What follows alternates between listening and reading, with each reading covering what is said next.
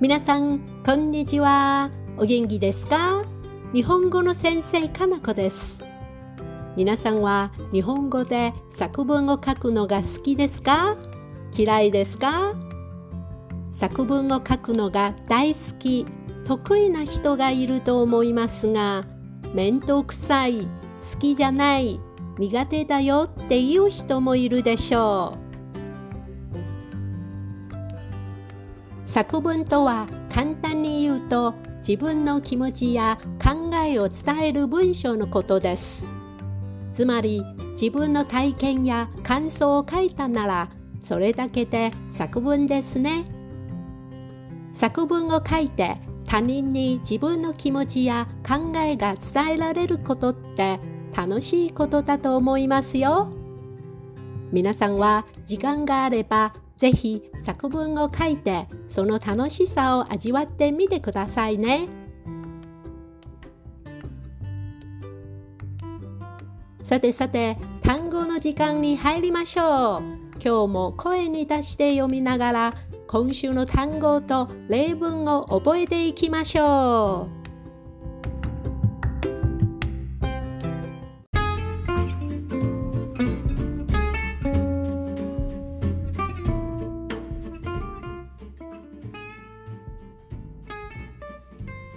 体がだるいです。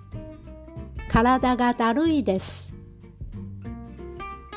声に出して読みます。声に出して読みます。浮き輪を使います。浮き輪を使います。大使館に勤めます。大使館に勤めます。おしどり夫婦おしどり夫婦。子供を叱ります。子供を叱ります。君が羨ましいですね。君が羨ましいですね。授業に遅れたことが何回もあります。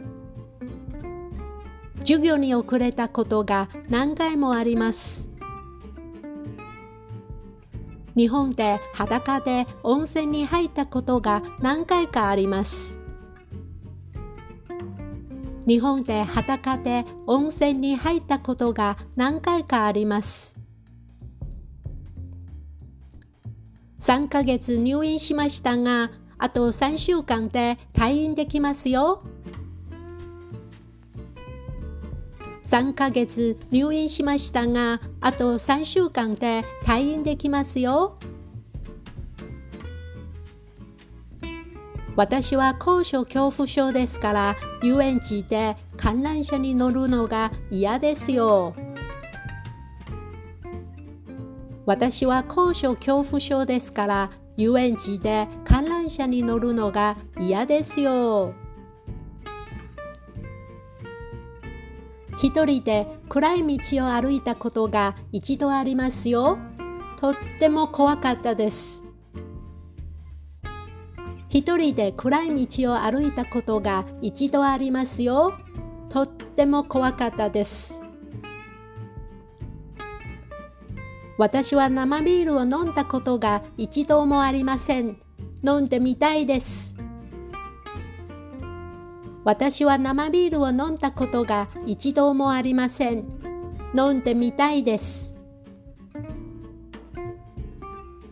花婿さんは背広を着ていて、花嫁さんを見て笑っています。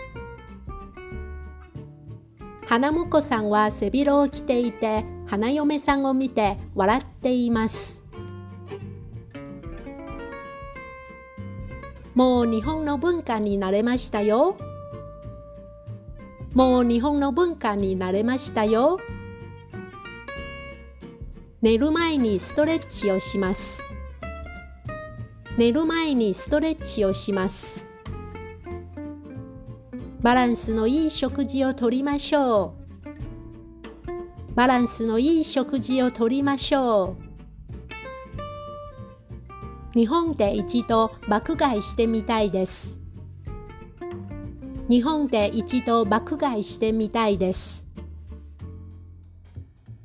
彼女に浮気がバレて大喧嘩になりました。彼女に浮気がバレて大喧嘩になりました。